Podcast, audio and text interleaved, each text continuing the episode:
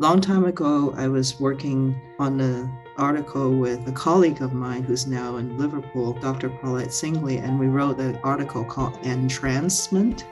And all we did was talk about, where does interior really end in an urban setting?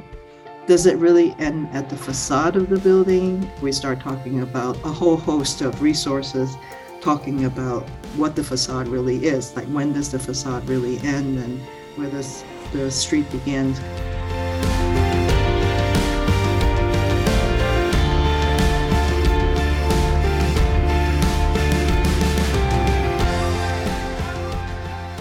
Welcome to the Wonder Podcast.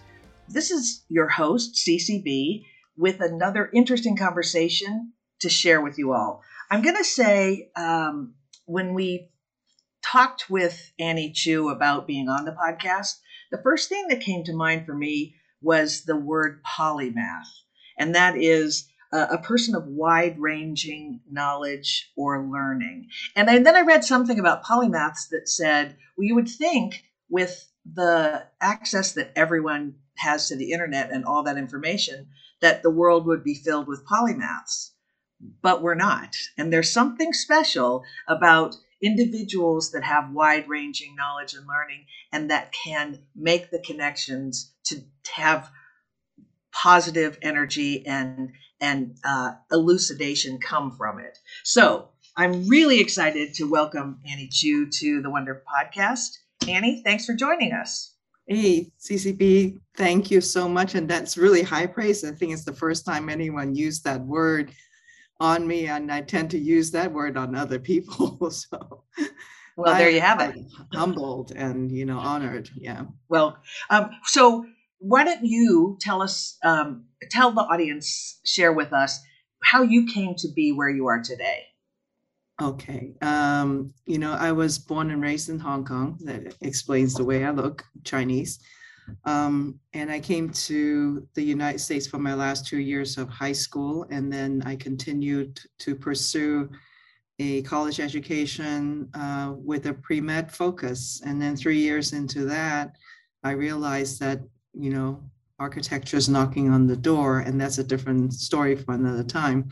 But and it's also the reason why I went into teaching is it's really thanks to a teacher's prompt that I pursued architecture, and I went to SCI-Arc, and then married my classmate upon graduation, moved to New York sight unseen, and while he's pursuing his graduate work, I started working in the architecture industry with Todd Williams and Billy Chen. In the early phases of their career development. Went back to Columbia for my graduate work when my husband finished his, and we both worked for Todd and Billy for a while, and then came back to Los Angeles and started working for Frank Israel, the brilliant, late Frank Israel, who unfortunately passed away in his 50s, but, was a major force of what's going on in Los Angeles in the 1990s, post that recession, right? And then in 96, I started my own architectural firm. Somewhere in there, realizing that what I've been doing both in New York and Los Angeles have a lot to do with the focus on the interior, even though, within the big umbrella of architecture, both offices who are my roots, Tom Billy's and Frank's, pay a lot of attention to interiors. I remember Frank telling me basically, hey, never design a window from the outside, always design it first from the inside out, right? And we're always talking about space. So that sets the path on this kind of interior architecture journey. I've been teaching. As of 2 years ago, I stopped teaching, but 30 years of teaching in mostly architecture and design schools. And I realized that, what my emphasis have always been is the kind of crafting and the sculpting of that space and that experience of the interior, which is 98% of our life every day, right? And more right. So now than ever. So that's where I am. Then that's why I ended up being an architect and an interior designer and educator, for that area in specific. So the amount of time, and back to your, your polymath title, the amount of time that you have put into constant learning and developing greater bodies of knowledge and sharing that, and that reciprocal relationship that you have in the profession of educating. I'd love you to spend a little bit of time, if you would, talking about what you think the future of design education might need to be. Where is it shifting? And you know, design changes so fast, and since I'm 2 years out of it, I'm feeling like a little bit less, legitimate to talk about that, but just based on my past experience and what I've been seeing, I think that there's a greater concern about the impact that we're making, as educators to the next generation. And I would feel like the kind of ethical struggle between a designer who is off the world or a designer who is kind of on the outside looking in. What I meant by that is, if you are kind of off the world, which is the only way that you can design, then everything that is the concern of the world should be the concern of your design career and your profession and your daily work. So that covers climate change, that covers all the concern about inclusivity, social justice, and even a deeper understanding of the human condition. Like, what does it mean really to live?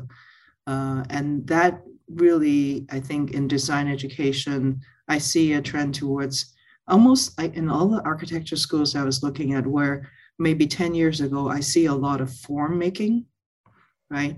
People building models and digital models, whatever, and they're just looking at the building like it's a piece of sculpture. Now more and more, I see an infiltration of design studio projects that really begin to pay greater attention to the spaces they're making. And I'm hoping this will continue, because I think ultimately in my world, architecture is there to make an interior, and that's a very opinionated way of thinking about architecture, but that's how I think about it. It's about that shelter, it's about that habitation, it's about how we connect with the rest of the world. It's really that experience on the interior. The exterior is fleeting. And I think that even spaces in between exteriors, such as spaces in between buildings, I qualify that as an interior too. It's a space, So I'm hoping that the design education trend, the trajectory that's going on, which is a reflection of our dealing with the pandemic and the endemic, that we ended up being in interior spaces, or making interior spaces out of exterior spaces, assigning those functions of the interior to the outdoor. All of that stuff puts, I think, interior design up in a kind of in the limelight, so to speak, right? Like, this is important. This cannot no longer be just something that you do after architecture. It's something you do at the beginning and with architecture. Well, there's that the human-centric component that we're you're addressing. That should we not always be concerned about the user, and what that experience is of the place, of the space, as compared to, as you would say, the architecture as an artifact or a monument or a sculptural piece, which is a completely different way of looking at it, because that is in and of itself. Right. They can stand alone, but no building stands alone without people, except for maybe some of those large. Also, to tack onto that too. I mean, that's the kind of amazing thing, and that's what keeps me in architecture as well, is that architecture does have all these different capability. It can symbolize, it can, present things that are kind of abstract, it makes a reality. It addresses people, but it also addresses a culture. It addresses the world, So there are all that, And but I do think that you're right. The kind of human centric, and this is a term that we started hearing about 15 years ago, right? And the human centered design becomes kind of a buzzword. But understanding what it means to be fully human, not just addressing all the senses. which, you know, there's been since the 1930s, French philosophers and stuff have been talking about, you know, phenomenology, which is actually not a very popular term to be spoken of in architecture schools for a very long time now. But understanding aspects of basically how we make space and what the space's impact are extends to architecture as well. Yeah. You're an architect, you're an interior designer, you're an educator, you're a theorist. And I'm struck by your actual locations of habitation that, you know, from Hong Kong to Los Angeles to New York to Los Angeles. So major urban areas. Yeah. And that's, they have to be about place. They're certainly about people in that place, but they have to be about place. So do you, how do you feel, if at all, the places where you know, have spent time, have had an impact on your perspective?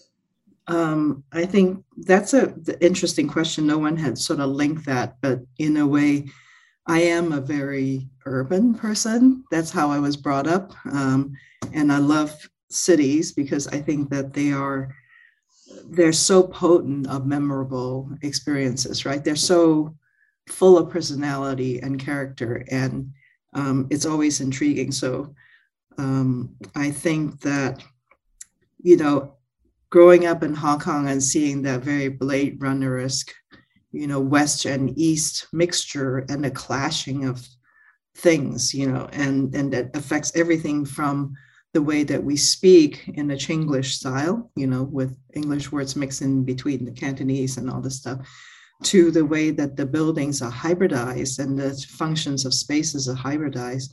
All of that stuff is like an amusement ride. Like you're always fully kind of on and being bombarded by these kind of contrasts.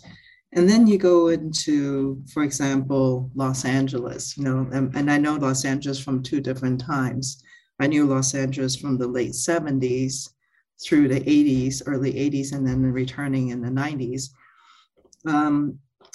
It's always, what I love about that aspect is that Los Angeles is poised to be that kind of space where nature is still present, but then, you know, like Reyner Banham spoke on the four ecologies, we have the freeways, we have this whole car thing going on.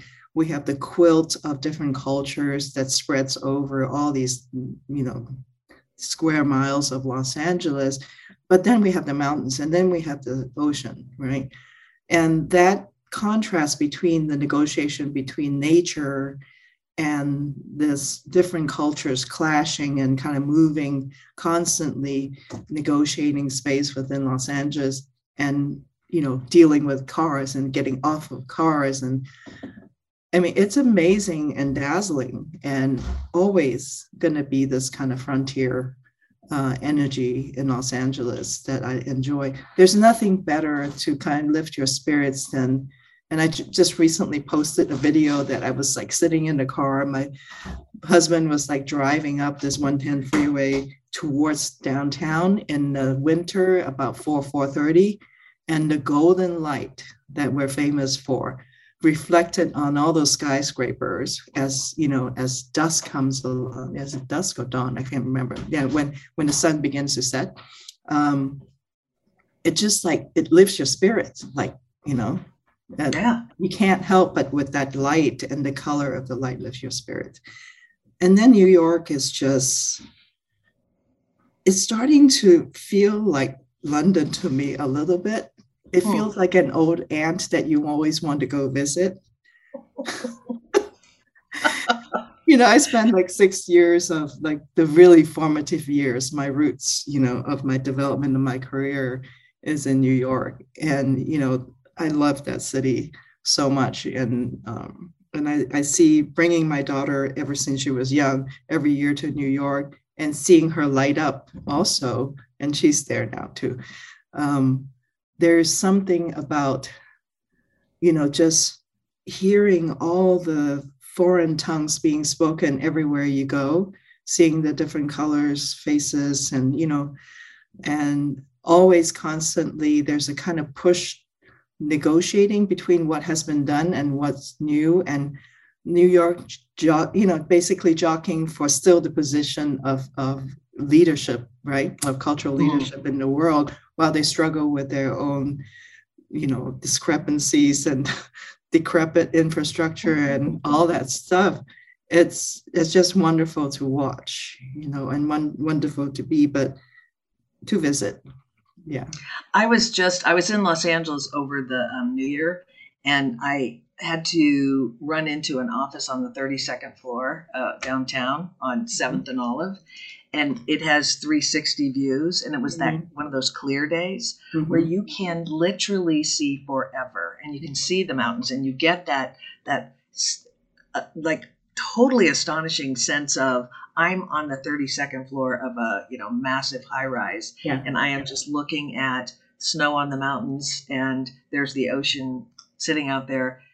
And I'm going to say the scale of height and lower and vista is, this was a question I was going to ask you. For me, I am, as a native San Franciscan, I love proximity to the ocean, and I love the ability to see. So when I get so over energized in New York because there's so much going on, and I can't negotiate as easily my own sense of self and place.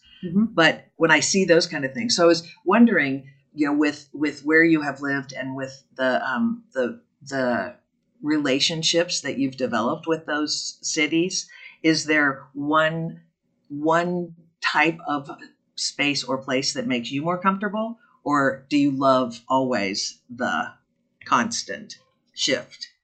I think that you're bringing a very good point that in the last sort of 2 decades, maybe, I start using the term archetypal for spaces that we feel comfortable in. And I talk to my students often about, what's your archetype? Like, what is the kind of, can you describe the type of space where it makes you feel comfortable at the very bodily level, right?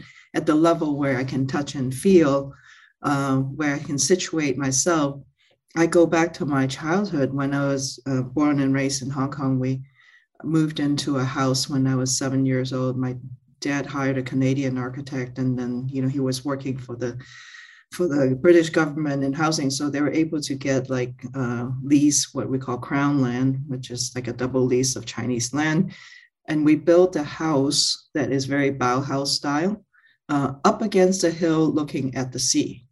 Right. And that's always the condition of my comfort, which is, you got a mountain behind you and you're looking at the ocean. I think that's why I keep returning back to LA. There is that kind of primal condition in a larger scale, right? I'm not in the house, but then in the situation of the city, I'm still having that. I feel very comfortable about that. And in a very weird, small way, New York does that too, because you can be back up against a concrete building and you're looking out at the Hudson or whatever, and I need to be near an edge of land. That's what I think. That's the archetypal condition. And I need someone behind my back, just like a dog, right? Yeah. That comfort.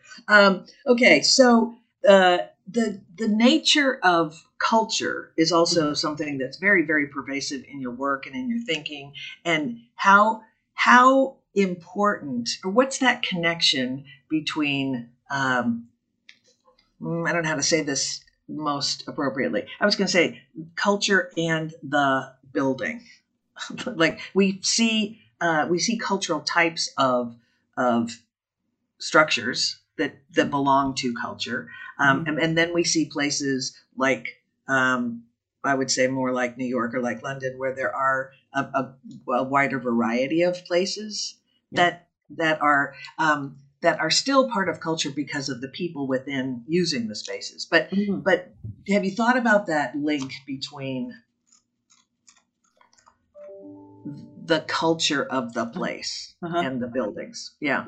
I mean, you're opening up, maybe a doctoral subject matter I remember. Good, we can give it to somebody else. Well, me reading like Mike Davis, City of Quartz, which is the history of Los Angeles, and him talking about scripted spaces on Bunker Hill, where you just naturally feel like you can't do this or spit on the ground or whatever, right? That there is an embodied thing that designers do to spaces somehow that scripted all these rules and regulations without having to post a sign, right? Mm-hmm. And I think that in cities where the influx of different cultures come in and start appropriating spaces, that's where those script can get a little bit blurry and erased. So when you see farmers market taking over, squares and intersections of streets and stuff like that, it allows people to reimagine a different script for spaces in the urban environment. I think it's very interesting. And even during our time in this kind of pandemic, where, you start having restaurants really push out onto the sidewalk or taking over a parking lane and stuff like that, it suddenly looked like a different city, right? The culture of the street already changed. Long time ago, I was working on an article with a colleague of mine who's now in Liverpool, Dr. Paulette Singley, and we wrote an article called Entrancement. And what we did was talk about, where does interior really end in an urban setting? Does it really end at the facade of the building? And, with her PhD in architectural history, we start talking about, a whole host of resources talking about what the facade really is, like when does the facade really end and where the street begins. And then we start talking about like, hey, in Hong Kong, when I was young, walking by major department stores down Nathan Road in Kowloon, when the door opens and that air conditioning comes out into that subtropical heat, right? And you feel the interior pushing out. So even in the kind of atmospheric way, or if you go downtown Los Angeles or something like that, sometimes some of the vendors on Broadway, like the streets, like the, merchants would push their stuff out, and you start hearing the boombox going and you start smelling whatever it is and cigarettes and, now pot and whatever going on. And you realize that the interior really does not stop. So I think that what we haven't given a lot of thought about was how cultures of spaces, in fact, gets an injection from the interior, right? Whatever the occupant is, whatever the function is and stuff, it does, in fact, that kind of spaces of the, that is the shared urban, joint property environment. I always wondered about squares between the way that, let's say, for example, you go to Finland, you go to London, the squares are different than our squares, the Italian piazza and stuff like that. And I think long time ago, I forgot which one. I think there is an organization that really only studies public spaces, and they publish like 10 rules about how to make a good public plaza and stuff. And I think that a lot of that needs to be revisited, and, like maybe culture needs to be sort of looked at in a much more broad way, by the injection of the occupants coming and doing a kind of, impromptu performance or something like that changes things, or people who are semi-permanent, like the recurring, farmers market, or even like some unplanned thing where the interior really pushed out, out of, I don't know, a flood or I don't know even what, Yeah, it's that interesting combination of the human culture and the contextual culture of the place, because the natural culture, I mean, one could argue the pandemic endemic has been this external, contextual culture that has had a huge impact on the way that people behave, but it's still the human, kind of interaction with whatever that challenge is. That's kind of motivating, if you will, motivating for making any of those shifts, because arguably we could go back to the way that we were if when things, calm down, though there's always the progress and those things. And there's a word, and I have to go back and find the word. There's a word for once you've learned something, you cannot unlearn it. There's actually a word that describes that. Yeah, I would like to know that. You find it and know. Yeah. I will definitely let you know, because I've thought about that so many times when people go, well, we can just, I'm like, no, you now know what it's a part of. Yeah. You can unlearn that. Yeah, because it's experiential. It is of. I wanted one of the other questions that I had for you, which kind of goes off in a tiny little bit of a different direction, but not. It's the Unmentionable Symposium. Oh, yeah. And I just loved hearing about that. And I'd love for you to share a little bit about the thinking behind it with the audience. So in 2017 and 2019, my colleagues, mostly Heather Peterson, who teaches at Woodbury University's School of Architecture and the Interior Architecture Department, as well as at that time our department chair Christoph Corner and another colleague who teaches both architecture and interior, Matthew Gillis. We started and also with a philosophy colleague, started imagining. And symposium based on a quote that Dave Hickey, the art recently passed art critic, talked about, which is, he said, like, the new ideas are never going to come from things that we talked about all the time, because we've talked about it so much it gets threadbare. The new ideas are going to come from those dusty corners with the dust bunnies where we haven't talked about those things for a long time. And we took it as a kind of clue to kind of inspect what architectural education has been. And we realized that there are certain words that we just cannot say in architecture school. So that would be like, for a while, we can't use the word atmosphere. It's too touchy-feely, right? You can't define it, from the history of architecture or something like that. And there are a whole host of words like that. I think it's still somewhere buried in some video somewhere. We had all spoken those words. And we said, these words are unmentionable in architecture school. So that's where the unmentionable came in. And of course, when you Google unmentionable, all you get is underwear, So, but unmentionables came from that. And then we sought we just kind of brought that subject out broadly to a national and international, mostly academic audience, and just say, submit anything that we haven't talked about for a long time. So we got all kinds of stuff. We got someone sending in things about curtain, someone who would come in and say, there is a fantastic avocado green molded fiberglass bathroom that I've been obsessed about. We have people who are just talking about, sort of like everything from the sensation of the color yellow on the paper, wallpaper and stuff. So the first symposium, we ended up kicking it off with a production designer, a renowned novelist, and a artist who works both in media and in different medium, basically. And we posed the word interior, said, what is interior to you in your work? And that's how we kicked off that Unmentionable Symposium. And then we collected all these people who have presented papers and presentation. And then in 2019, we said, well, should we look at some other structure? We've casted a pretty broad net the first time. How about if we look at the structure of a symposium? What does a symposium really mean?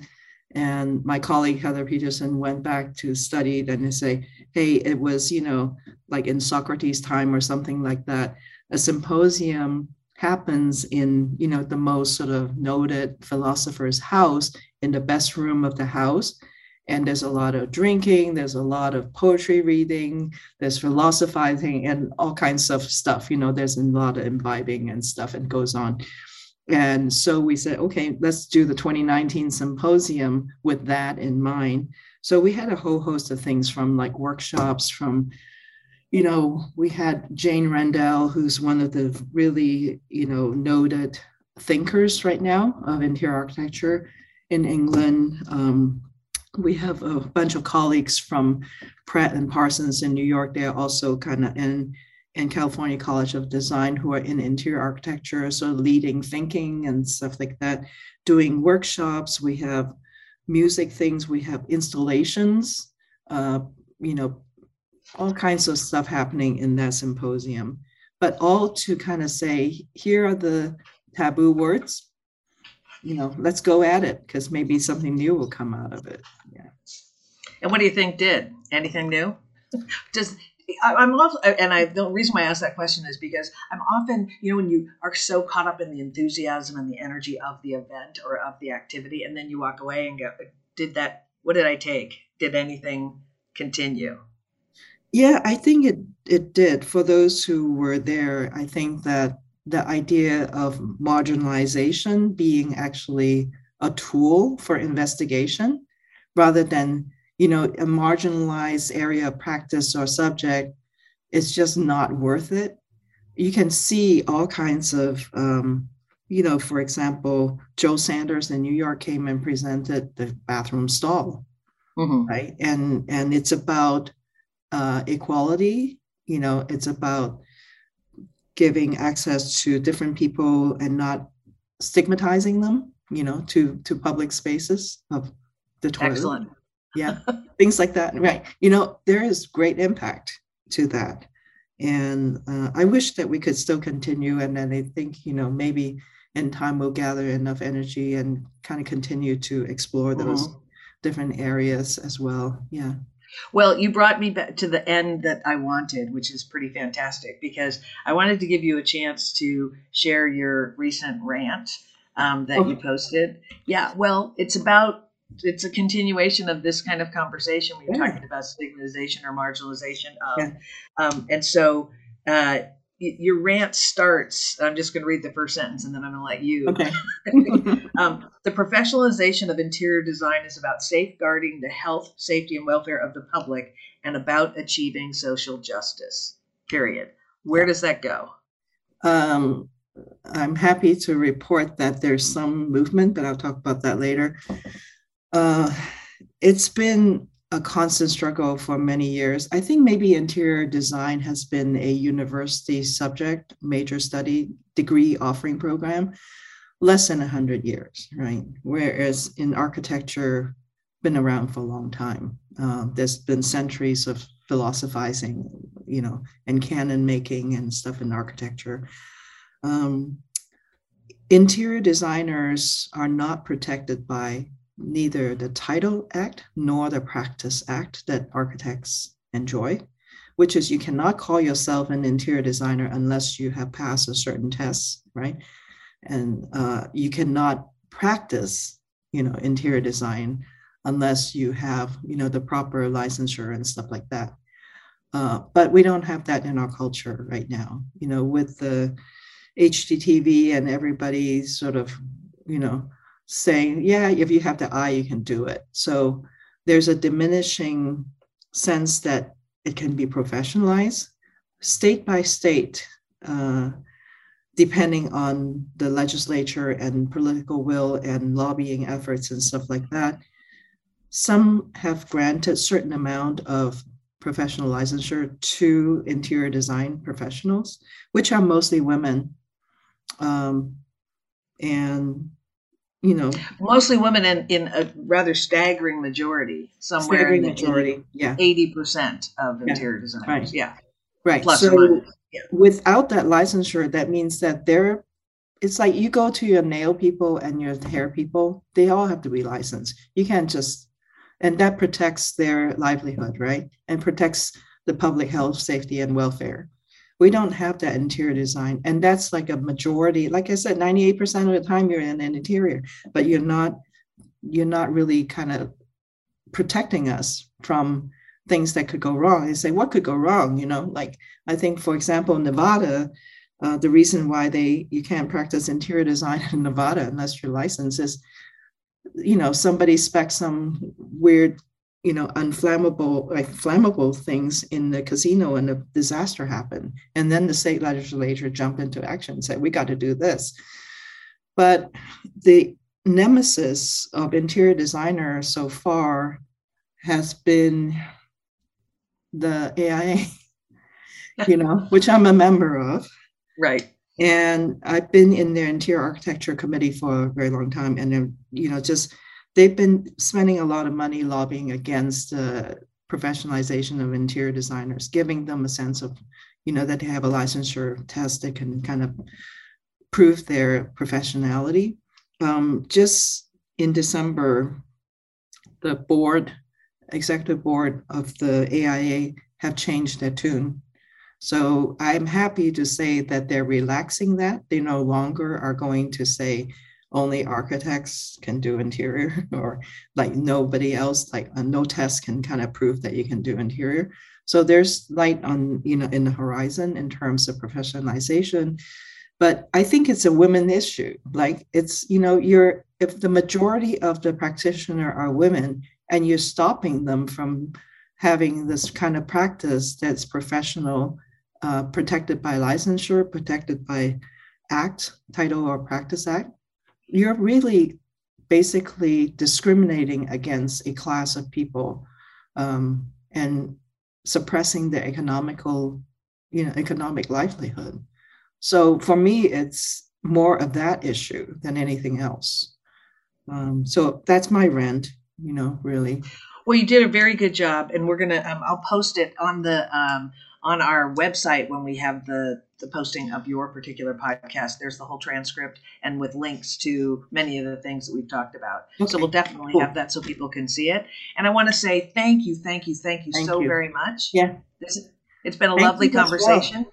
Yeah, lovely conversation, and you know, I'm glad you're doing these podcasts and stuff. It's great. Yeah, I'm enjoying it a lot. So. We really, really enjoy sharing it's stories. It's stories that people have to share about what they've been doing within our realm of, you know, place and people and the greater, just it's such an amazing connection. So the Wonder Podcast is available on all podcast streaming sources. So Apple, Spotify, et cetera. And we will look forward to seeing or speaking with all of our audience members again sometime in the near future.